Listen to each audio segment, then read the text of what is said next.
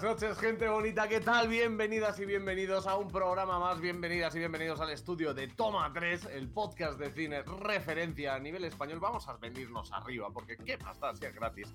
¿Cómo estáis? ¿Bien? Bueno, os comentamos. Estamos de vuelta después de lo que ha pasado este fin de semana. ¿Y qué ha pasado? Cositas interesantes. El sábado hemos, eh, perdón, el domingo por la noche estuvimos viendo eh, la gala de los Oscars 2023. Y es que en esta gran gala del cine yankee eh, pudimos ver una gran cantidad de estrenos, una gran cantidad de películas que compitieron y que llegaron más adelante, que ya os hablaremos de ellas también. He de deciros que como no puede ser de otra manera, no nos hemos olvidado ya de las míticas secciones, mitiquísimas hoy para los old school. Y como no, el elenco de protagonistas no está completo sin sus estrellas más brillantes. Esta frase me suena a mí de algún guion. Así que no me enrollo más y os dejo esto con las estrellas, una de ellas, por supuesto, y como siempre, ¿qué tal serio? Lo de las redes sociales, ¿cómo va?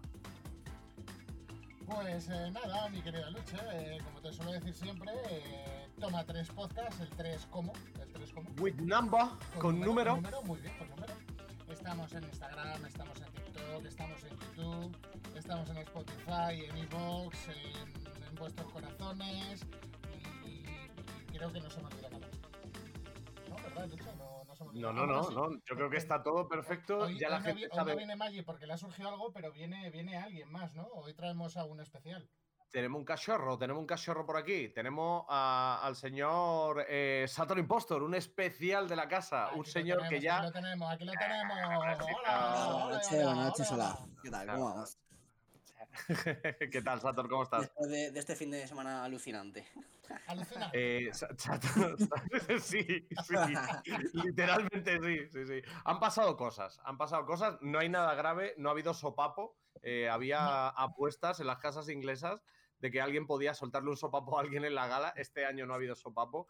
Y, y además lo que sí ha habido es chistecito de Jimmy Kimmel de, acerca de, de si ocurre, ya sabéis lo que tenéis que hacer, lo mismo que el año pasado, nada, que nadie haga nada, y sí, literal, ¿eh?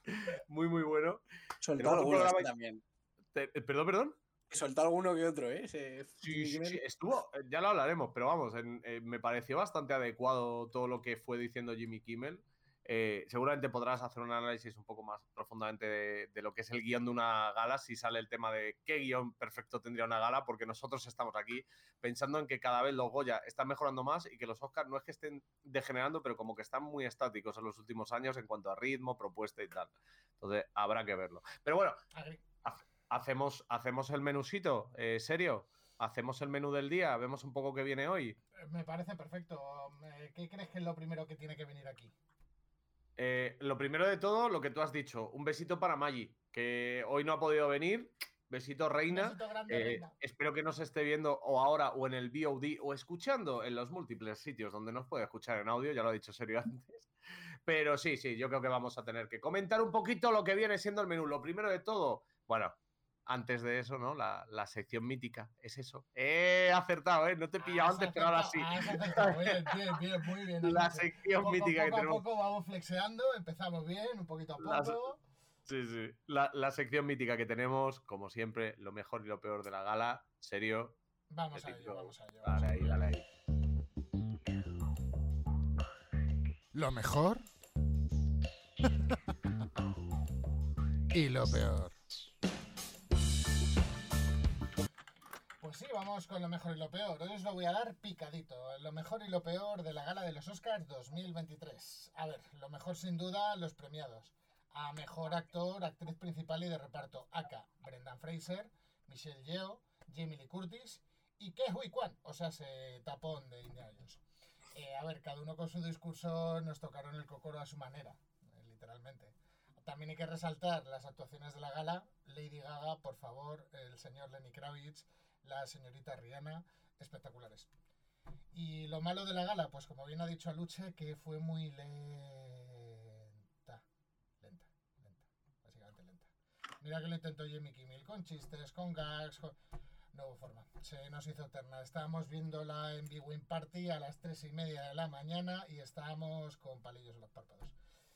En fin, eh, pues un año más de Oscar. ¿Algo que añadir, eh, hermosos míos? Eh, ¿Algo que os suene raro, que no suene, que no sé? contando. Sí, hombre, a ver, siempre, siempre hay cosas que decir, pero muchas gracias por la sesionasa, hijo mío. la verdad es que bien.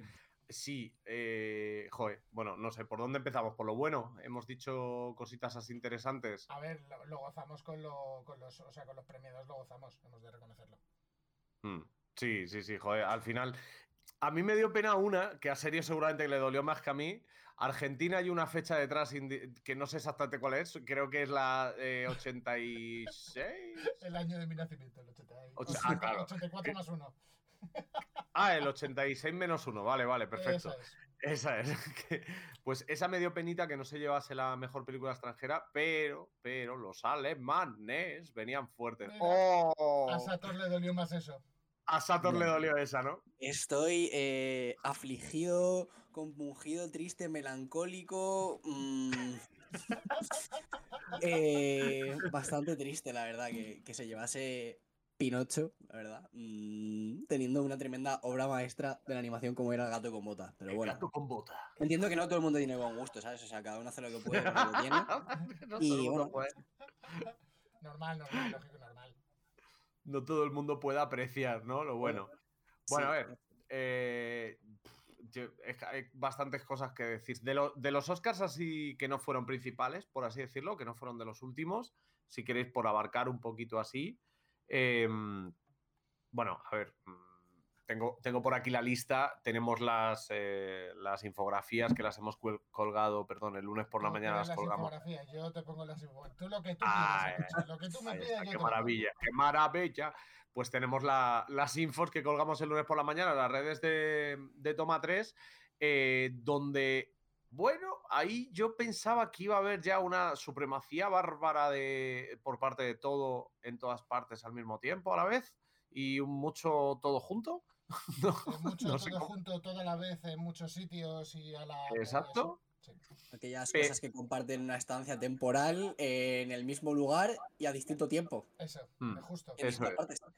Toda la vez en todas partes. Sí, eso sí, es. sí. Toda la vez en todas partes. Ahí, por, por decirlo bien. Pues eso, me llamó la atención de que en estos Oscars chiquitos, por así decirlo, quien, quien se alzara un poquito más, aunque estaba bastante repartido, estoy bien por aquí, estoy viendo por aquí que el que trincó un par o tres fue Sin Novedad en el Frente, precisamente la película que ganó también la, la mejor película de habla no inglesa y que, y que pilló eh, diseño de producción, que creo que eso, estuvimos hablando, es diseño de producción, es diseño de producción, no es fotografía. Lo que pasa que es más arte. O sea, aquí yo creo que los Oscars se refiere más a diseño de arte.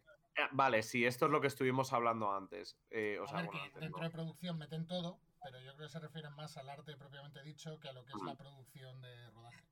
Sí, O sea, aquí en España, de hecho, en los Goya los premios me parece que están mejor especificadas las categorías que en, que en los Oscars. Mm, Son Sí, también. son como más a, a su, a su historia, ¿no? Pero eh, lo que comentaba eso, que la película alemana se, se levantó un par de Oscars, tanto de... Un par de Oscars, sí. Tanto de, de diseño de producción como de, de mejor fotografía. Eh, yo lo que había escuchado de esta peli nada más, porque no he visto nada y prácticamente no tenía documentación, pero lo único que, que había escuchado es que es una película que mostraba, eh, es una película bélica, que mostraba la guerra de manera muy cercana. O sea, que si tenía que dejarte un minuto en pantalla un tío agonizando, no te lo corta, no te ahorra el es este. que es muy, muy, muy cruda. Mm, O eso sea, es. no te- Entonces, No te, blanquea las películas bélicas rollo Salvar al Soldado Ryan, La Delgada Línea Roja, etc, etc, etc. etc. mm, Que sí, que son sí. películas bélicas, pero que al fin y al cabo... eh, sí. Oye, ¿y la fumada de 1917, creo que es, la de Nolan? La, la que hizo también bélica eh, Nolan, que es Dunkerque, media hora de Dunkerque. silencio durante toda la primera parte. ¿Dunkerque dices o cuál? Ah, Dunkerque, no, no, estoy yo con 1900. No, no, Dunkerque, gracias, serio. ¿Ves? Es que tener un serio en mi vida es genial porque traduce. De repente, o sea, literalmente. Es que lo bueno es que tú sabes lo que yo quiero decir y lo dices. yo no lo sé, pero tú sí, ¿sabes? Es curioso porque antes, perdón que te corta, Luche, pero No, no. hubo una peli que también se llama Sin Novedad en el Frente, de 1930, que se llevó el premio Oscar a Mejor Película en la tercera edición de los Oscar. En la tercera. Qué curioso. Mm. Ostras, pues fíjate, no. Es no- como súper tal, que de repente la hubo, tal, Mm. y ahora de repente pues llega esta y, y Mejor Peli Internacional. Pero antes Ya. también, creo que en el, en el 79 hubo otra peli con el mismo nombre. Esa ya sí que no se lleva nada, pero. Es un nombre como muy recurrente, ¿no? Eh, Sí. O sea, como muy recurrente, debe ser como un, un dicho, ¿no? Eh, sin novedad en el frente, pero sí, sí, curioso. Yo, te- como dato así, en plan, recordando un poco el dato friki de Atlas, eh, sé que, o sea, yo en mi cabeza, porque yo os cuento que el mundo existe desde el 3 de octubre de 83, que es cuando nací. En mi cabeza todo lo anterior no existe, ¿sabes? Entonces, a veces, cuando me pongo a pensar. Entonces, yo pensaba que el primer Oscar a un español fue a Fernando Trueba con eh, si no me equivoco, eh, y luego ya vinieron eh, ban- eh, sí, Banderas, eh, Bardem, luego también Penélope Cruz y tal, ¿no? En mi, en mi cabeza va desde ahí para adelante. Pero es que resulta que hemos tenido, si no me equivoco, dos, dos españoles premiados, uno por efectos especiales, hace ya años, hace rollo años 60 o 50, una locura, y otro por temas de, eh, de producción y, y de, o sea, de temas de, de back, que yo llamo, ¿no? Y es curioso porque esto no se habla, o sea, no se ha hablado, yo nunca lo había escuchado en ningún análisis que se ¿Dónde hace, así que, bonito del cine en el back, ¿no? ¿Verdad? Claro. A ver, depende de lo que os guste, ¿no? si, si os gusta sufrir, pues por supuesto que sí. A mí, yo casi prefiero delante de cámara y. ay, qué estrés trabajar dentro de una roulotte esperando a hacer un plano y tal. No, perdón, perdón. No, no quiero ofender a, a los actores y actrices, pero sé que el trabajo de atrás- por esos comentarios es más posible que, que te funen por tu cierre de programa. También. Pero es que, es que tengo aquí al señor Sator, que está aquí, que es guionista, y aquí abajo al señor productor. O sea, es que son los dos trabajos. O sea, yo no sé, os mola el riesgo, claro, evidentemente. sí, sí. Joder. Yo a Sator, laboral, compro- sí. yo a Sator le compro lo que haga falta. Está, está Sí, sí. Sí, sí. Joder. Pues os iba a decir eso, que, que así como reflexión de, la, de los primeros Oscar hasta el de primer actor, si queréis ahora hablamos de actor, actor reparto, actriz, actriz reparto y tal, pero que de estos primeros, eh, pues eso, que me, me- me llamó la atención que fueran repartiditos. Y me, me estoy viendo ahí el de mejor canción original de Nartu Nartu, de RRR, y es que es un No, no, pie es- perfecto es para hablar de es esa. Natu, Natu, Natu. O sea, es, Ah, Natu Natu, sí, sí, perdón, perdón. A's, o sea, es una, es una peli india que es una fumada, literalmente. Performance, cegato ¿eh? estoy. Estoy ciego, tío, no, no veía. Que, mm, que me da pie a hablar de RRR, que no sé si la habéis visto, yo no la he visto, pero me la han recomendado por motivos muy locos. Eh, está en Netflix, si no recuerdo mal, al menos hasta hace poco estaba. Es una película india, pero es que la movida es que es, eh, si habéis visto todo al mismo tiempo en todas partes, toda la vez en todas partes, ¿vale? Si habéis visto que no es una, una peli habitual, digamos, un montaje raro, unas cosas raras, saltos temporales, tal, esta también es, por lo visto, un tremendo anacardo que se han fumado. O sea, es, es una cosa loca. Así que, como me ha llegado de buenas voces el que la tengo que ver, la tengo que ver porque es una peli distinta y tal, yo la recomiendo. Si está mal, me lo decís y yo echaré la bronca a la gente que me lo ha dicho. Sato, ¿tú lo has visto? ¿Tú has visto No. algo de esto? ¿Y tú, serio, tampoco, no? Creo No, que lo hablamos. No, es que las, las indias, por regla general, no. O sea, A ver, no, cine- no es habitual para nada. O sea, de hecho, esta peli debe ser muy especial porque para que haya estado, por lo visto, estuvo en portada de Netflix también en muchas casas sí, y tal. sí, O sea la, que. la he visto, la he visto en portada de Netflix 80 veces. Pero es lo típico Pero no de, llama, ¿verdad? No me voy a poner a verla. O sea, es Sí. como las 80 telenovelas turcas que me recomienda Antena 3. Pues oye, Sí, No la- no es mi género, llámame raro, ¿sabes? No la, ve- no la ves claro. Sator, ¿tú te, te has visto la de toda la vez en todas partes? Eh, no, o sea, sí, me refiero, lo que hablé con vosotros el, el otro día, que sí que me la he visto, pero es verdad que no me cuajó y Ah, tenía vale, que dar vale. otro try. O sea, me pareció como una premisa muy divertida, pero hubo por momentos que no entré del todo a la peli. Y... Pero sí que le voy a dar otro try, o sea, lo tengo Yo 100% por seguro momentos, porque... o sea, hubo momentos que estábamos viendo la película que miraba si la Coca-Cola que tenía enfrente iba regada con algo. Sí. A Es, ver, por cierto, la primera peli de 24 que gana una mejor película. Sí. Ah, ah, es verdad. Estuvimos No. mirando lo de A24 y es una locura Es- la cantidad de producciones que tiene que yo no sabía que eran suyas. Hemos visto muchas, ¿eh? Y de cosas que nos molan, y todas raras. Sí. Son todas locuras, ¿eh? Desde... a- Hubo sacado el, el año pasado una peli súper chula que era Lamp. Si no me equivoco, es también de 24, me parece una locura. Midsommar, Hereditary, todo este tipo de cosas. Ah, Tiene Uncut Gems. La de Taz de Kevin, de Kevin, Kevin Smith. Smith, Smith, Smith. es, es Sí, de sí. A24. O sea, que es como. Sí. what? Es para darles de comer aparte. O sea, raro que no. Ya sabemos que los Oscar con las pelis de género en general lo llevan mal y A24 produce bastante de eso. Pero es raro que hasta este momento no hayan ganado. De hecho, Jamie Lee, Jamie Lee Curtis habló justamente de eso, de las pelis de, de género en su discurso. Mm. Sí. A mí me, me llamó mucho el hecho de que, de que haya, o sea, fuera de, de que, de que todo el mundo puede tener claro que no existe una mejor película, sino una convención de mucha gente que cree que una es, ¿vale? Pero que cada uno puede considerar la suya. Fuera de eso, eh, me llama mucho más el pensar que en Hollywood los premios no se asignan a las mejores películas siempre, por lo que sea. Entonces, claro, yo entiendo que el camino que ha tenido que hacer a 24 hasta entrar en la Hollywood esfera, digamos, a nivel de organizo las fiestas, promociono mi película, invito a los académicos, el merchandising, lo que sea, claro, también es un proceso. Hablaba un español eh, que no recuerdo cómo se llama, porque lo dijeron, o sea, lo escuché en la radio mientras estaba de paseo con Umbra, pero en la, en la cadena SER, perdón, justamente el domingo por la mañana, antes de, de la gala, hablaba de que ese español es el que organiza las fiestas allí desde que Almodóvar fue para allá, se quedó a vivir este tío y es como la persona gracias a la cual, digamos, las películas españolas que se presentan a los Oscars tienen capacidad para hacer cosas, no solo por dinero, sino que sepas qué hay que hacer, en qué orden, qué costumbres hay, a quién sí y a quién no, o sea, prácticamente conocer a todos los académicos, saber qué les gusta a cada uno, etc. Es un percal. Entonces, a lo que voy, conclusión de todo esto, A24 no ha debido entrar por ese lado y probablemente haya entrado a base de tiro pedrada, tiro pedrada, tiro pedrada y esta es la que ha roto la puerta. Así que up para ellos, ¿sabes? O sea, creo que han debido tener una muy buena eh, actitud y sobre todo unos hecho, huevos enormes para... por el chat y es una reflexión muy guay que ya hemos hablado entre nosotros. Si podemos Mm. considerar a 24 como un estudio indie, seguir considerándolo como estudio indie.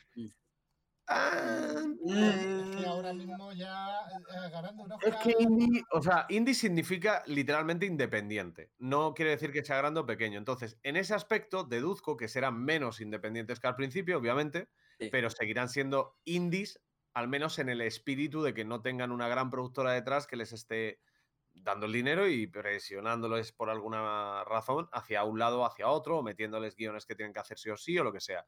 Entonces, mi respuesta sería sí, pero entiendo perfectamente que para mucha gente no lo sea porque a nivel de volumen es como considera Riot Games eh, empresa indie de videojuegos, ¿no? Lo Claro, que hablamos es siempre. Lo que dice Ahmed, que es que serían ya ellos la gran productora. Que Sí, pero es que el término indie no tiene nada que ver con el tamaño. Es lo que os digo, es independiente. in- independiente. O sea, es Sí. sin apoyo de una gran productora. Entonces, si nos vamos a lo literal, sí. Si nos vamos a lo que entendemos todos, Claro, pues claro, no. pero que ellos ya no necesitarían, o sea, no se podría, yo creo que no se podría considerar indie, porque es que ellos son ya la gran productora. Pero es que supongo que, claro, no sé si pueden convivir el término, o sea, si puede haber gran productora indie, ¿sabes? A lo mejor la duda está ahí. Pero sí, estamos de acuerdo en que han cambiado seguramente tanto del principio como ahora, como cambiarán en el futuro. Es, y seguramente les habrá tocado mamar como a todo el mundo con cosas que no pueden cambiar y les habrá tocado pedir dinero a veces para películas externo y, o sea, que en ese sentido no tiene el, la- no es lo genuino de una productora indie de a lo mejor un proyecto de siete personas más actores, actrices y tal y no, no, no. Seguramente tendrán una estoy oficina con mirando 50 Y personas. realmente tienen películas de todo tipo, desde películas con un budget de 700 mil dólares hasta películas como esta con un budget de 25 millones. O sea, ¿Cuánto? ¿Cuánto? 25 millones de dólares. 25 kilos. Sí. Mm. Ah, no, Ah, no- no ¿y qué está mal, ¿eh? A ver, También a ver, como- son- el budget real, estuve luego bichando un poco, el budget real es de 14 millones de dólares. Lo que pasa que luego Mm. acaba en Boxing, en boxing Office in Mojo, te especifica que son 25 porque le meten 11 de promo y de posicionamiento. Claro, Es que es lo suyo no- también, yo creo. O sea, más que que lo que el, te el cueste. budget de película creo que eran 14 millones de dólares. Que O la, sea, el- la recaudación la han cuatriplicado porque se ha llevado más de 100 millones de dólares. Mm, O sea, según va en Boxing Mojo son 110 millones.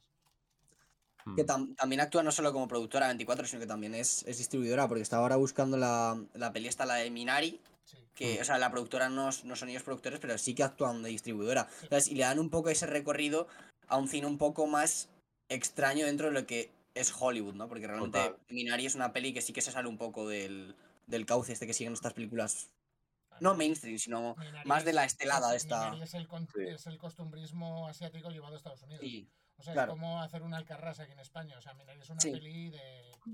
O sea, para un público minoritario. Vamos, ya lo vimos el año pasado con los Oscars. O sea, Sí. aparte que todos sabemos que Ini Mini Mini More es Glenn el que muere, sí o no. ¿Sabes? Pero. eh, pues ese de.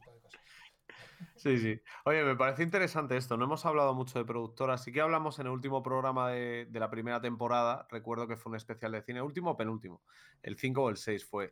Que, mm, que, hablamos sobre un poco, pero más centrado en el cine español. Fue como un debatillo mm. acerca de cómo estaba en el cine español. Sería interesante ir cazando las igual 10 productoras más importantes así a nivel internacional, ya sea eh, americano, por ejemplo, de Gran Bretaña, de Alemania, que está saliendo también buen cine ahora, todo el tema coreano y tal. Enterarse un poco de por dónde va y a lo mejor dedicarle, dedicarle contenido, porque muchas veces esta productora, o sea, una película que te gusta, para mí siempre era ver al director que la había hecho para ver otra película de ese director. Y sin embargo me he dado cuenta que cada vez más las productoras son las que marcan el estilo de, de las pelis. Lo que estamos diciendo de A24, pelis que se salen de lo habitual, pero seguro que hay una productora de Los Mercenarios, por ejemplo, que sean películas bélicas de entretenimiento, ¿sabes? Para, para entendernos. Entonces, igual es un buen sitio por donde navegar para entender mucho más el sector y por qué unas pelis son premiadas o salen bien y otras no. Eh, es como el nivel máximo ya de conocimiento de, cine. Dicho esto, ¿qué os parece si hablamos un poquito acerca eh, de, si quieres, eh, también Sator de guion? Se lo llevó. Mm, eh, o sea, estaba aquí, mejor guion original, toda la vez, en todas partes. Y yo no sabía que era un guion original, pero me imaginaba que podía serlo por el chocho que había montado ahí.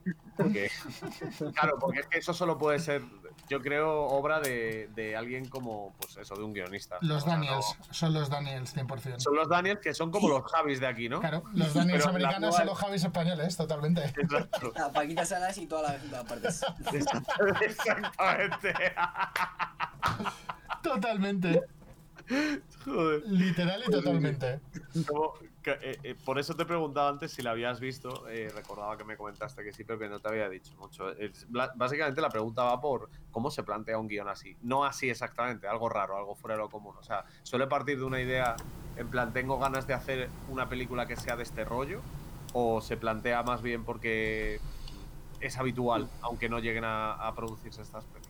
A ver, yo creo que esto lo, tienen que plantear siempre desde, desde saber que la productora tiene total confianza en ellos, ¿no? Porque, o sea, normalmente, que esto me, podrá corregir sería mejor, pero las pelis que ahora más taquilla tienen, en general son las de género, rollo terror, thriller, a pesar de que los Oscars no las valoran tanto, pero son las que más suelen vender a día de hoy. Y a 24, pues aprovecha mucho eso, pero claro, toda la vez en todas partes no es una peli de ese palo, ¿no? O sea, como que propone algo un poco más extraño, más extravagante, estrafalario. Y, y entiendo, o sea, que tienes que llegar con la idea ya desde guion planteada, presentarla a la productora y que sea esté tan sumamente bien eh, encauzada todo que llegue el productor y te diga, sí, lo veo, deposito en ti toda mi confianza y adelante, o sea, todo con ello. Pero es, es raro, ¿no? Ver historias tan tan extrañas como que no, no se da muy, muy a menudo. Pero vamos, que siempre hay cosas de estas, ¿eh? O sea, yo recuerdo... Pero es un, poco lo que tú dices, Sator, ¿eh? Literalmente eh, las taquillas, vamos, el, el, tema de recaudación en taquilla tienes que verlo.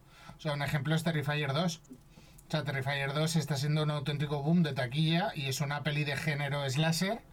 Eh, con un bueno esta, esta segunda película la 2 ya tiene más presupuesto pero la primera ha tenido presupuesto irrisorio para lo que recaudó. O sea, el recorrido fue, vamos, lo llamaron, es una peliambulancia, básicamente. lo, llaman, lo llaman así, tal cual, lo llaman peliambulancia. Me lo explicaste, me lo explicaste por qué lo llamaban así y dije, ¿ambulancia? ¿Por qué? dice, coño, a ver, no es evidente acaso. Digo, vale, vale, vale, vale, lo he entendido. Lo he entendido. Es una peli que hace que la gente salga del cine vomitando, literalmente. En plan, o vomitando, mareados o lo que sea. sí, sí. sí, sí. sí. ¿Os parece? Claro, yo estoy. Este programa, eh, notaréis, por lo que sea, como suelen ser los de la gala, que no tiene un guion tan establecido, nos gusta charlar de lo que hemos visto hace un par de días y, oye, dándonos ese también, ese margen, porque creo que es más, más divertido así. Estaba pensando justo en, echar un vistacillo al guion, a ver si podía caer un poquito. Sí, yo creo que estamos en hora, son y 25. Yo creo que podemos hablar un poquito de, lo, de, sí, de, los, de los Oscars gordos. Luego, si os parece, al final hablamos un poco de la gala en general y ya está. Em, sobre los Oscars gordos, a mí mm, es que yo casi, o sea, casi lloro. O sea, Brendan Fraser y Ki Hui Kwan los dos por sus motivos, pero me pareció bastante entrañable. A lo mejor es facilón, a lo mejor hay personas que se lo merezcan más, me da igual la historia, el relato. El relato te lo compro, ¿sabes? ¿Qué os parecieron a vosotros? Tanto el caso A como el caso B. Un poco historias paralelas de, estar, desaparecer y luego volver a estar después de muchos años, ¿no? Totalmente. Uno por, digamos, por circunstancias externas, como es el caso de, Fraser, y otro por circunstancias propias, como es el caso de, Tapón, de Kei Juan. Kei Juan. Kei Juan se va a llamar a partir de ahora. Kei Juan. Kei Juan. Kei Juan. Keijo Juan, o como se pronuncia, que nunca he sabido pronunciarlo. Tapón, tío, tapón. Es tapón y punto. De Indiana Jones y ya está. Eh, pues sí, es un poco eso. Eh, a mí me gustaron ambos discursos, aunque me gustaron más el de Michelle Yeo y el de, el de Jamie Lee Curtis. O sea, entiéndeme que los otros dos fueron, lo que he dicho antes, tocan el cocoro porque son mucho más sentidos. Pero la parte de reivindicación de Michelle Yeo, de ese punto de podéis conseguirlo, no os preocupéis, seguid adelante. Las niñas que me están viendo eh, con rasgos asiáticos pueden llegar a ser actrices principales y llevarse un Oscar. Y luego la parte de Jamie Lee Curtis, lo que decía Sato, reivindicando el cine de género. Que no todo tiene mm. que ser palomiteo puro y duro. Claro, claro. Aunque el discurso que más me gustó fue el de Hugh Grant en la alfombra roja cuando le entrevistaron. sobre el traje, ¿no? Sobre el eh, traje y su sastre, efectivamente, sí. Antes de la gala, sí, sí. wow, fue, fue espectacular eso. Ahora, ahora sí que lo comentamos. Sator, ¿a ti qué te pareció? Eh, a ver, yo es que hay algo que me toca un poco la moral en, en, estos discursos que me pasó con, con el de eh, el del actor de, de toda la vez en todas partes. Que, o sea, que sí, que fue un discurso bastante enternecedor con esta historia personal, que, que realmente me llega, pero hubo como un mensaje por ahí de el sueño americano y tal, que a mí fue como, uff, por ahí sí que no. O sea, entiendo todo el contexto y todo lo que has vivido y que llegues y que sea ese, pero no sé, como que tiene un tinte populista que a mí no me termina de cuadrar del todo. Aparte ese momento que sube y le entrega el premio Harrison Ford y, la foto maravillosa de hace 30 años, tapón con Indiana Jones y Harrison Ford con, con llave Juan ahí en el escenario abrazándose. Eh, ¿Sabes? O sea... Es buenísimo.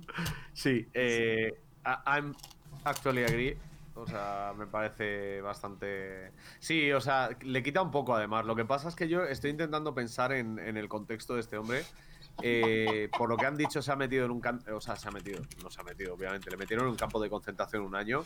Y yo me imagino que todo lo que signifique capitalismo exacerbado y American Dream para él es el mayor motivo de orgullo. Aluche, necesito que leas el comentario de Ahmed en el chat, por favor. A ver qué dice. Que ha sido el único que, no leído. Además, es vietnamita. Que el sueño americano que vivió su familia fue bombardeado de Napal, ¿no? No, allí mamaron polla. Allí el Vietcong se los cargó y se tuvieron que ir a casa con el rabo entre las piernas, así que que la mamen. Sí, este, básicamente el llave Juan eh, con su familia tuvieron que emigrar a Hong Kong. Y de Hong Kong ya se fueron para Yanquilandia juntos, de la mano. Vale, vale, vale. Oye, pero qué movida también, ¿eh? Sí, sí, sí. Lo de al final, sí, sí, sí. Sí que les dejaron ahí el postre. Pero cambio una... de tema, pero eh, el discurso de Guillermo del Toro, pese a que me duele, bastante necesario también, ¿eh? Sí. Que a veces eh, soy un firme defensor de la animación y el tío la, defendió bastante a muerte y en estas cosas como que siempre se, se suele repudiar mucho o el hecho de decir el cine de animación está relegado para un público más infantil y creo que para nada. O sea, hay mil películas que te pueden demostrar que el cine eh, infantil, o sea, infantil, eh, de animación es tanto para público infantil como, como para el público más adulto. Totalmente. siempre importante, yo creo, para mí ese tipo de cosas porque es verdad lo del gen, lo de las pelis de género y tal, pero uff, ya, eh, yo es que desde que, vi a Darkly Scanner, no sé si os suena, es un poco película así raruna. Eh, es raruna también, lo que pasa es que sí hmm. que tiene como una consecución de hechos mucho más entendible por todo el público, ¿no? Pero desde que vi eso dije, ah, que hay animación que se puede hacer, vale que esto no es animación, es una técnica en la que pintan encima de, la, del live action, pero, pero que es así. ¿Quién engañó a Roger Rabbit? No es una película para niños. Y es, creo, la primera vez que aparece eh, una, escena en la que em, Lola Rabbit, ¿Se llama? Eh, Lola es la mujer. Jessica, Jessica Rabbit. Jessica, Jessica Rabbit. Jessica Jessica Rabbit. Rabbit aparece, aparece también Roger Rabbit, etcétera, y no es una peli para niños. Sí que es verdad que es una peli como de aventuras y tal, pero joder, hay unas escenas que son bastante fuertes. Y Sí. luego finalmente, que lo he buscado y todo, fantástico, señor Fox.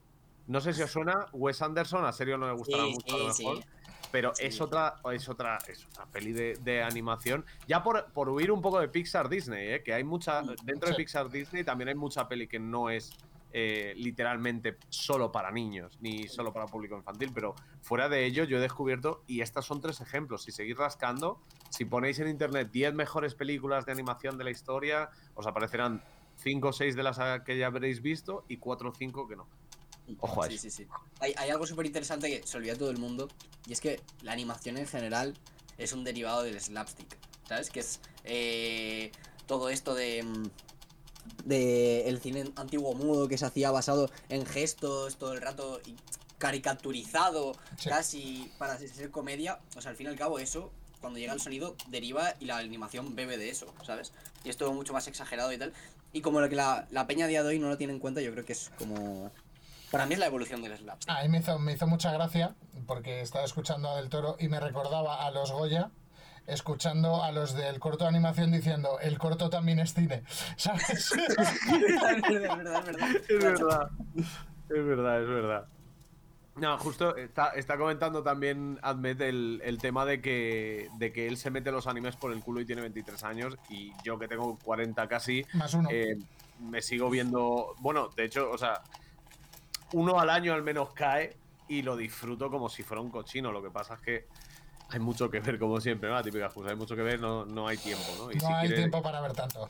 pero, pero yo lo disfruto como el que más. Y de hecho, desde que vi Death Note, que fue yo creo el primer anime así importante, en plan serio y tal, yo ahí también empecé a darme ¿Estás cuenta de diciendo que, que, Dragon Ball no es un anime serio? Sí, lo que pasa es que Dragon Ball es más infantil, al menos la primera, sobre todo Dragon Ball. Y No Dragon aprendió nada de lo que hemos hablado, Luche. No, Eh, No, no, a ver, no. Pero, pero es que es que escúchame una cosa. Es ¿Me que estás este- diciendo en que ese Vegeta mm, es de Dragon Ball Z es- no es serio?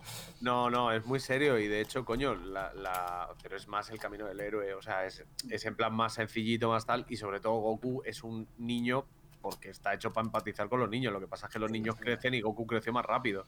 Pero- Bueno, luego, luego, no- luego volvió a decrecer para empatizar otra vez.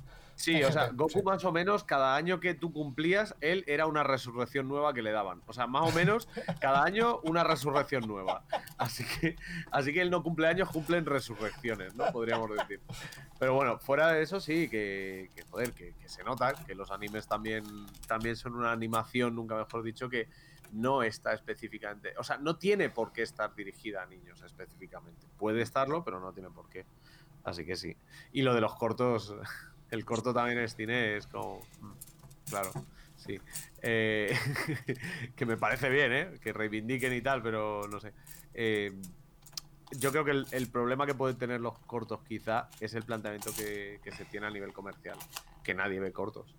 O sea, nadie. Si estudias cine, si tienes colegas que hacen cortos, o si te llega un corto por WhatsApp de un colega que te dice, mira qué guapo este corto tal, dices, hostia, pues me lo veo. No se consume. El- el- los Pero cortos, a no no ser es- que sea en festivales o en muestras, eh, la gente no consume cortos. Mm, Sí, y la verdad es una pena porque yo lo sé, nos, per- nos estamos perdiendo todo un mundo de, de cine experimental que no te lo ves venir y que te deja flipado en tres minutos. De. Bueno, hay cortos también de media hora casi, que, que son medios más que cortos, pero que también te, Sí. te dan tu- su desarrollo. A mí, si hacemos algún día un programa de cortos, aquí estoy abriendo melones para futuros programas aquí, como si, como si no tuviéramos los temas ya más o menos cerrados respecto a, a estrenos Sí, y todo, el otro día también tiré otra, esta, esta ya tiré otra. Respecto a cortos, hay mm, varios cortos españoles que yo creo que para hacerse en España y para haberse hecho son una barbaridad. Sí. La idea, la ejecución, la grabación, o sea, muy, muy buenos. De hecho, también Sí, hay que tener en cuenta que en muchos cortos son el germen de un largo. Correcto. cerdita. De Por ejemplo, es un ejemplo Por el más cercano. O sea, tal cual. Sí, sí, y yo qué sé. Luego hay otros. O sea, No, hay que perdón, que, que son también el, el precursor de muchas carreras para grandes eh, directores, Sí. ¿sabes? O sea, que es que Vigalondo, por ejemplo, empezó a hacer cine a raíz de su corto, ¿sabes? Correcto. Estas cosas que Sí, y pero así no, León, no, de, León de León de Aranoa es otro ejemplo. Empezó con los León de cortos y Aranoa. de paso a. Alex de la Iglesia con Mirindas Asesinas, que eso es más antiguo todavía. Eh, ¿Cómo se Mirindas llama? asesinas, qué mítico. Mirindas Asesinas. ¿Cómo se llama el de aquí del barrio? Daniel Goodman. Daniel Goodman, sí. ¿Verdad? Daniel Goodman hizo un corto, protagonizó y dirigió, que se llama Rewind. Mm. Que si podéis echarle un vistazo, es de estos que te cuelan en versión española. Es que una te paja mental soberana. Y la metían, y la metían ahí. Es un experimento, o sea, se nota claramente que es un corto hecho después de la escuela o, o en la escuela, porque es rollo eh, situación, es rollo sitcom, o sea, Sí. todo como en un, en un sitio cerrado para que se pueda hacer y tal.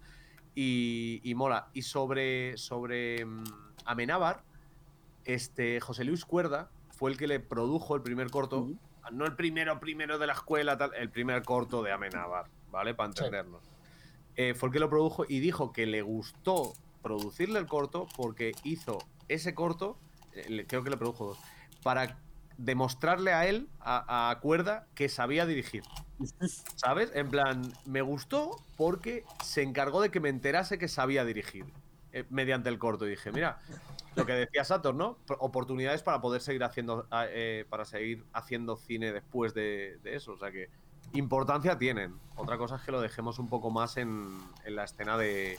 No, en la escena es la que ha cambiado ahora, coño. Que lo dejemos un poco más en, en el paso previo, perdón, perdón. que justo lo he visto.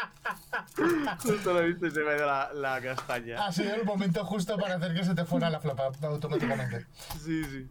Y, y no sé, eh, sobre mejor dirección eh, y sobre mejor película, que ya creo que sería más o menos el Bueno, hemos comentado mejor actriz y mejor actriz de reparto. eh, se las llevan las dos, eh, las dos eh, actrices principales y secundaria, digamos, o de reparto de, de toda la vez, eh, todo el, Toda la vez en todas- partes. Toda la vez en todas partes, eso es. Eh, espectacular Kate Blanchett, eh, espectacular también Son ¿Qué- Yeon, qué- creo que se llamaba. Kate Blanchett, No, he dicho Kate Blanchett. Sí. Perdón, Kate no, no, no. Blanchett es espectacular, está espectacular en tal. Es, o sea, es las muy cosas buena, son, es muy pero- buena Kate Blanchett, ¿vale? Es muy buena Kate Blanchett, pero no es Kate Michelle- Blanchett. es Michelle Yeoh y Jamie Lee Curtis. No, Jamie Lee Curtis. Jamie Lee Curtis. Jamie Lee Curtis, que es familia del otro Lee Curtis que hay por el cine, antiguo también, eh, rollo padre, hermano, algo así, me suena. No, y Habrá que, habrá que echar Vamos, un vistazo a los, Vamos a hacer una investigación rápida. a los estos, me suena a mí. Tony Eh, Curtis, Michelle- padre. De, Tommy es su padre, ¿no? Tony Curtis. Tommy Lee. Tony, Tony Curtis. No, ese era Tommy Lee Curtis, ¿no? El de Megan Black. El que No, va. ese el que es, no ese es- ese es Tommy, es eh, Tommy Lee Jones. Claro, Tony Curtis sale en Espartaco. Sí. ¡Pataco! Mm, Perdón. No, yo, yo iba a hablar de Michelle Yeon, que me parece la que más papel, como así entendido, tiene en la peli, ¿no? Porque todo se- o sea, no que todo se base, pero que ella es como su vida eh, del principio de la peli, para entendernos, o sea, lo que es la presentación un poco de, de situación, de personajes y tal, es la que, la que tiene el conflicto detrás. Yo estoy indignado. El Oscar se lo tendría que haber llevado a la roca. Eh, como la roca. Las rocas. No, la- el objeto físico. A las ah, digo, pero Dwayne Johnson presentó el primer Oscar. Digo, ah, iba a llevarse también. Digo, se va a pirar, no estaba ni nominado. Ah, Hostia, las dos piedras, ¿eh? Esa peli tiene esa escena que yo creo que también está muy hecha para eso, para que la gente se quede flipado, porque además es que va de ritmo, ritmo, ritmo, ritmo, ritmo, dale, dale, dale, dale, dale, y de repente, ¡puf! Arizona, ¿sabes? En plan, por la puta cara, el cañón del Colorado, ¿sabes? Pero sí, es, es muy curiosa, es una de las... Yo creo que esa... eh, mira, acabo de llegar a esta conclusión ahora en directo, tío. Pero Creo espera, que espera, peli- Luche, no, no me lo cuentas. ¿Por qué no me lo lanzas? ¿Te lo lanzo? Me lo lanzas. Yo te lanzo una Pero- cabecera y tú me lo cuentas. Venga, perfecto. Pues dale, dale. Te lo lanzo. dale. El aluchómetro. Más aluchómetro que nunca.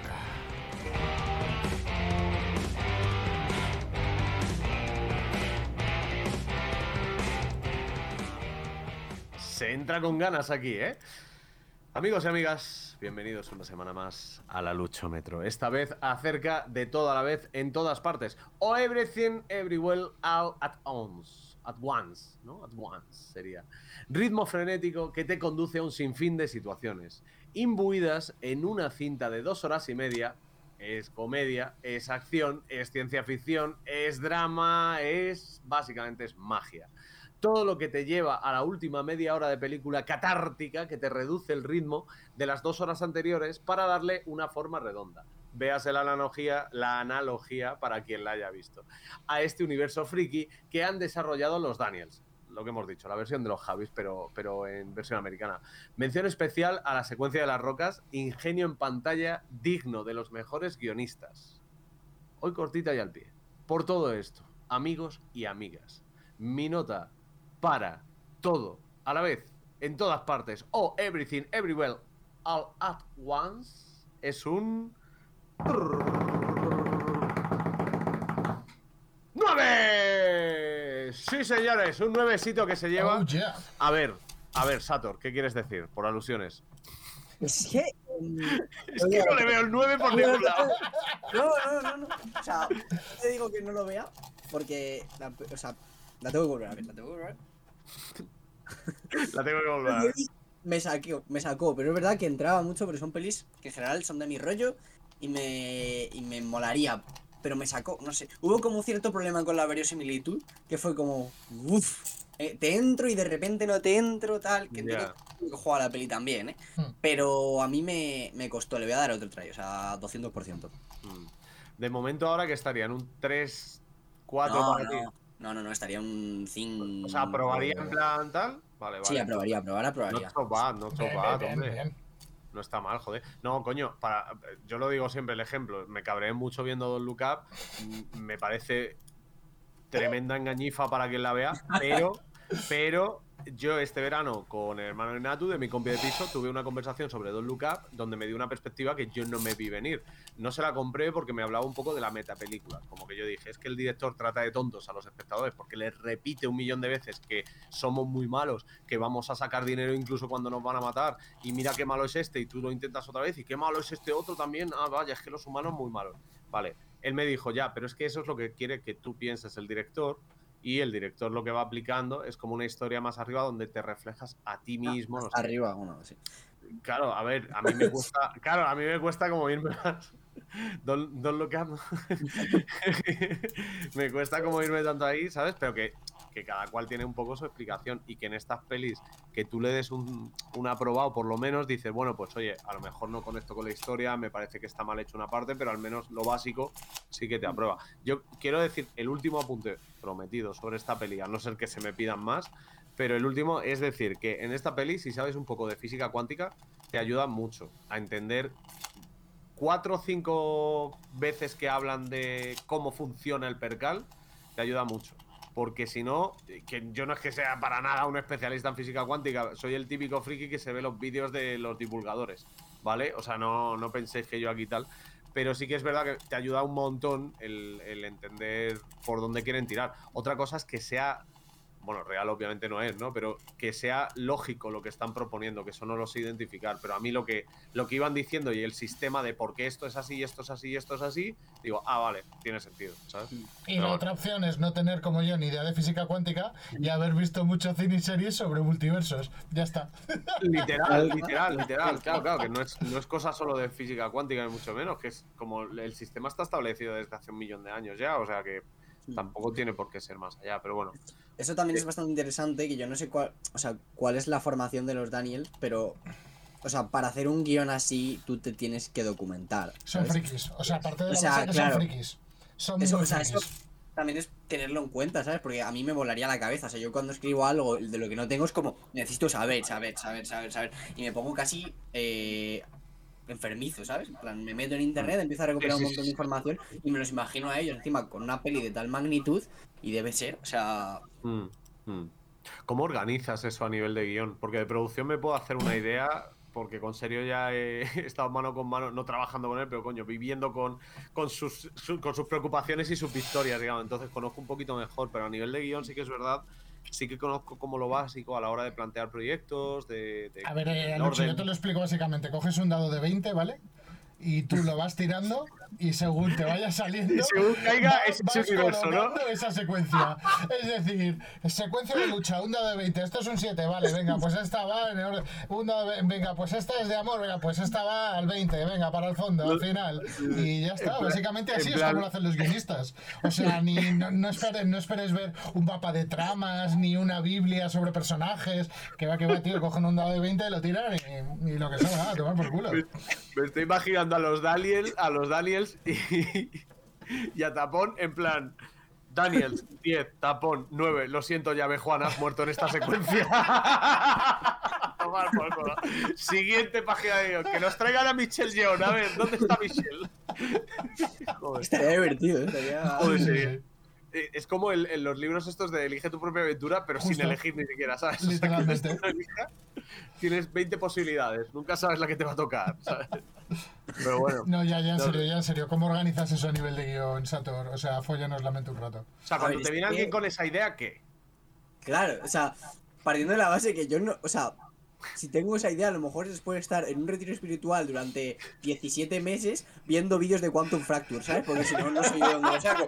Pero, ¿sabes? E- Entiendo que será pues, poca broma con del dado, o sea, será de repente decir, tengo esta idea, empezar a tener una idea y, y constatarla con la información que tú tengas y de repente llegas y dices, vale, pues esto que tengo no ha servido para absolutamente nada. Pero claro, como has investigado acerca de lo que tú tenías, has sacado otra cosa Claro. y eso te arroja otra idea y a partir de ahí empiezas a idear, a idear, a idear, te harás la escaleta y, e irás viendo, ¿sabes? Y con esa escaleta lo compararás a, a, la, a la información que tú hayas recabado un poco y empezarás a mover, pues eso, si una para arriba, si de repente creo que este personaje no funciona aquí, pues le muevo aquí o creo que tiene que hacer determinada cosa, ¿sabes? Pensaba O sea, yo que cuando tenías la trabajo- escaleta es cuando cogías el dado de 20, pero vale, ok, yo te lo compro, o sea. También puede ser, pero. O sea que, claro, sí, supongo que sea al final método, pero me interesaba sobre todo esto que has comentado de estudio una parte, o sea, tengo una idea, constato la información y no me vale la idea, pero me sale otra Sí. que es mejor o que me encaja más dentro de esto, lo cual me da posibilidades de hacerlo otro y tal. Yo me los imagino también, o sea, me imagino mucho guion suelto por Hollywood, digamos, y por, por grandes centros de producción, por no decir Bollywood, por no decir eso, eh, Seúl, eh, con los estudios que tienen allí y tal. Me imagino que habrá un montón de guiones, no de este tipo, de todos los tipos, y también tendrás que, que pescar, readaptar a lo mejor o retrabajar el guion con el guionista original, si está vivo todavía, porque hay veces que incluso han pasado 20 años a lo mejor o 30 y la persona ya no está. Eh, el planteamiento de, de esta peli a nivel de guion a mí no me parece lo mejor que he visto ni de lejos a nivel de guion, pero sí que me parece que al menos la estructura y tal te da algo, tío, te da... Sí, pero date cuenta, Luche, que esto no son guiones comerciales, son, son- es como un guion de cine de autor. Es decir, Claro. eh, yo me lo guiso, yo me lo como, es mío, me lo follo como quiero y cuando quiero. Sí, y que, si te, y que si te quiere meter una secuencia eso de o dos de cinco minutos de, De de salchichas y como Claro. Dios vaya puta escena, qué horror. Eh, sí, eh, Sí. sí. Claro, cuando, cuando la gente vio los Oscars, había gente en el, en el en Twitter que decía que, que le- pasaba en las manos a, a la banda. ¿Por qué tenía Oscar. Mayer en las manos? Claro, Oscar Mayer. Mayer. esa- Sí. Eso es. Entonces, sí, pero también es otro tipo de universo y, y no sé, o sea, hay, hay mucho... hay- no me parece eso, que sea una película complicada en sí, a no ser que le quieras sacar todo el sentido y ver incluso los fallos que puede tener de, de lo que sea, pero sí que me parece un- una idea, pues eso, desarrollada de una manera bastante graciosa de decir, bueno, eh, Yo creo- ¿qué, quere- qué queremos que sea cada universo, no? Yo creo que hay como algo muy divertido, o al menos a mí me lo parecería que teniendo los medios que tiene esta gente sería prepararte una batería de cosas que quieres meter en la peli, ¿sabes? Y llegar a- al Instituto de Ciencias de Michigan, director de física Juanjo. Fernández 72 y preguntarle, oye, ¿cuánto de viable es que de repente las manos se le conviertan en salchichas? O que sea una... Y Juanjo flipando, ¿sabes? En plan. Eso yo creo que... Sí, Claro, sí, claro, o, o que el, o que el modo de cambiar de universo sea meterte un consolador por el culo. O sea, Sí. No, no solo. o sea No solo. Si la movida es que no es ese solo. A mí lo que me vuela la cabeza es que cada persona tiene su movida para cambiar. Y Claro. uno es meterse un consolador por el culo. Y otro es retorcerse la oreja. Otro es quedarse dormido. O sea, es una fumada, pero que además no son fijos. Que cada persona en cada momento, en cada universo, tiene su, su manera de escapar. Claro, ¿no? porque la forma de cambiar es la propia variabilidad de, de- de- de su secuencia actual. Es decir, sí, dentro de todas las posibilidades que hay, la más loca es la que te hace cambiar de universo. Exacto. Sí, sí. No sé, en ese aspecto me, me parece curioso. Ahora, hay una cosa que es- me, me acabo de acordar ahora mismo de, de la peli, que a mí sí que me. Dije, esto es una fumada. Es que a ti te ponen gráficamente, cuando viajan de vez en cuando en la peli, dos, tres veces, te, te ponen como un mapa para que tú entiendas un poco de este es un universo, esto es dentro de un Sí. universo, hay planetas, ta, ta, ta, ta, ta. Y hay un momento que, El que mapa te de marcan talentos el- del Final Fantasy, básicamente. y te, te marcan el, el camino que va a recorrer X personaje y te marca que toma impulso. O sea, como que viaja a un universo de atrás para recorrer 9. Y es, es- en ese momento yo dije, ¿cómo que va a tomar impulso? Creo que estamos locos. O sea, quiero decir, este concepto es un concepto demasiado físico, demasiado tocable, una goma que haces así, la tiras, por ejemplo, como para que esto a nivel interestelar y con viajes en el, en el tiempo extracorporales, ¿sabes? Se siga manteniendo. Me pareció como una solución de decir, pues le metemos un poquito más de dificultad porque hay que hacer esto. Pues ya está. Por bueno, cierto, voy a abrir un melón que tengo que abrir y no sé si tengo que abrirlo. 10 minutos de programa, tú sabrás. Por favor, que cambien a los comentaristas de la gala en Movistar. Hostia. lo siento, mira, o sea, lo siento. mira, Tengo, tenía que decirlo se dijo. a todos menos una. Literal. A todos menos una. Sí, a ver, yo qué sé. Eh, O sea, literalmente muteábamos la gala eh, el hombre, en el los hombre este, el hombre este que estuvo en En el- Tritos. en Juan Tritos, sí. Eso es. Este chico decía unas cosas a veces que eran muy locas, ¿eh? ¡Ojo! Tenemos raid. Muchísimas Coque gracias, Coque 22. 22. Besito Gracias, para ti. hermoso. Muchísimas gracias por la raid. Bienvenidos y bienvenidas. Espero que estéis a gustito. Estamos en la recta final del programa especial de los Oscars, la gala de los Oscars del cine que hubo el domingo pasado y aquí estamos comentando un poco las hazañas. Eh, dicho esto, habíamos abierto un meloncillo. ¿no? Eh, ¿Qué opinión tienes tú, Sator? Antes de que ya... ya- A ver. Bastante crítica. El- es verdad que el man ese de Tritos, el que habéis dicho. El resto todavía podía llegar a tener un pase, ¿no? Pero es que el tío. No sé, había una- unas opiniones bastante XD. eh, No lo Sí. sé. ¿eh? No sé. Spoiler por doquier. Que entiendo que los spoilers al fin y al cabo, o sea, tú esperas que la gente que vea los Oscar sea como gente especializada que lo ha visto todo y es como, uy, Sí. la fiesta del cine, vamos a verlo. Pero aún así, no sé. O sea, yo convivo todos los días con los spoilers y no me importa, pero entiendo que había gente que, Mm. que le Sí. repatea Sí, bastante. no recuerdo quién fue el que lo dijo, que rollo 10 segundos antes dijo va a soltar un spoiler. Y Clash soltó un spoiler, pero 10 Automático. segundos, de- 10 segundos después, ¿sabes? Literalmente. Y fue como, tío. o sea, yo se según te hice, según hizo el primer planteamiento, hablando sobre todo a la vez en todas partes, dije, voy a soltar un spoiler en 10 segundos. Y soltó el spoiler que te fastidia el 70% de la película. Te da, te da un poco la clave. La, la cosa para mí. Es ya como fuera de decirte que en el sexto sentido, pues Bruce Willis, eh, pu- puedo decirle, ¿no? Ya han pasado más de 20 años. O sea, Sí, sí, claro que sí. es como decirte que en el sexto sentido Bruce Willis está muerto, ¿vale? O sea, pues Sí. es un poco lo mismo. O sea, Sí, sí, sí. Sí, o sea, fue, es- es- fue un poco así. Y la, la cosa para mí es, ok, yo sé que como que oficialmente le dan un mes a las películas, que es lo que suele tardar estar en alguna plataforma. Entonces yo entiendo por qué le suda la polla, pero fuera de eso, creo que estuvo errado en muchas argumentaciones. Creo que se apoyó en cosas que es como lo que yo puedo ir a mi vecina arriba, en lugar de, tío, estás dentro del mundillo. Tú sabes cómo funciona una productora, cómo funciona, qué difícil es hacer o qué fácil es hacer una película. Deberías tener un criterio mucho más desarrollado, sobre todo si estás en la televisión nacional hablando de la gala de los Oscars. O sea, es que no hay cosas más grandes después de los Goya para mí. Sí. Eh, sí que yo me uno un poco a eso, tío. Eh, hay mucha gente que te puede hacer muy buen trabajo. No es necesario siempre recurrir a los mismos porque el, el programa va a seguir adelante, se va a seguir haciendo. Está claro. Vamos a, a buscar sobre todo perfiles que sepan de lo que están hablando. Y- Es que a mí me, me- o sea, me llamaba la atención porque teníamos, sé que es un ejemplo y sé que es muy ventajista, pero yo estaba viendo antes de la gala de los Goya a Polispol comentarlo en su canal de aquí de Twitch por ejemplo. y hace una reflexión muchísimo más profunda sobre todas las películas que lo que escuché en- en- durante la gala por parte de los colaboradores. Que era como, es que esto me parece el sálvame del cine, tío. Hmm. Sí, además estaba. A ver, O sea, la- son la- productos manidos con comentarios manidos eh, que nada aportan a lo que es la gala. Sí, sí, sí. Lo que pasa es que a mí, si María Guerra fuese la única que hiciera ese programa, me lo mamaría, pero vamos, de principio al final. Porque, porque es otra historia. Porque lleva 30 años analizando películas, haciendo reportajes cada semana para un programa de tres horas en la radio, eh, la cadena Ser, la Script, vamos, que antes era el cine de lo que yo te diga y tal. Eh, ha formado a Pepa Blanes, que está ahora precisamente en Movistar con, llevando toda la parte de cine. Ha formado a el otro chico que me va a matar, porque además le conozco personalmente, ¿sabes? Pero al, a, a- no recuerdo el nombre, bueno, al, al otro chico que, que se incorporó en el tercer año de- del cine, lo que yo te diga. Tienes más programas y no solo de radio, tienes Twitch, como dice Serio, Polispol, y tienes un montón.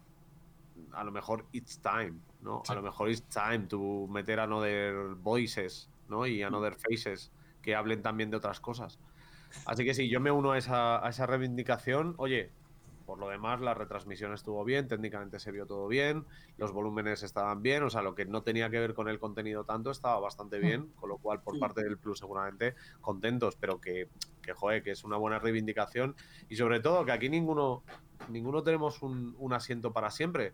O sea, por mucho que queramos, nadie nos vamos a quedar aquí. Sea antes o después, nos vamos a ir. Con lo cual, aquí en este mundo me refiero, no en Toma 3, en Toma 3 yo para toda la vida. Pero me refiero que aquí, tío, que hay mucha gente que parece que se preocupa más por conservar un sillón que no por ser bueno para no tener que preocuparte Sí. por conservar porque ya la gente te va a atar. Entonces, coño, dado un poquito de margen ahí también a, a nuevas voces y, y quizá un planteamiento más rollo. Mira, Cayetana Guillén Cuerpo, si hubiera estado ahí, he dicho Cayetana Guillén Cuerpo. Sí, Guillén Cuerpo. Y un cuerpo. También, pero Cayetana Guillén Cuervo me parece una tía que te puede hablar también de cine, una jarta, no solo de cine español, obviamente, porque no solo vive de cine español, pero que, tío, de, de productoras, de cómo se hacen películas, de situaciones que han podido pasar en ciertas pelis, por qué han acabado siendo así, de incluso rumores, ¿sabes? En plan, información eh, fidedigna que no puedes sacar a a la luz y lo que sea. Mm. Joder, hay perfiles. Y si me tiro hablando media hora más, media hora más sigo sacando gente. O sea, que es que Yo vamos, tengo, que tengo que una, una tengo renovación, una por pregunta favor. al margen de todo esto. ¿Qué os pareció Jimmy Kimmel como, como presentador?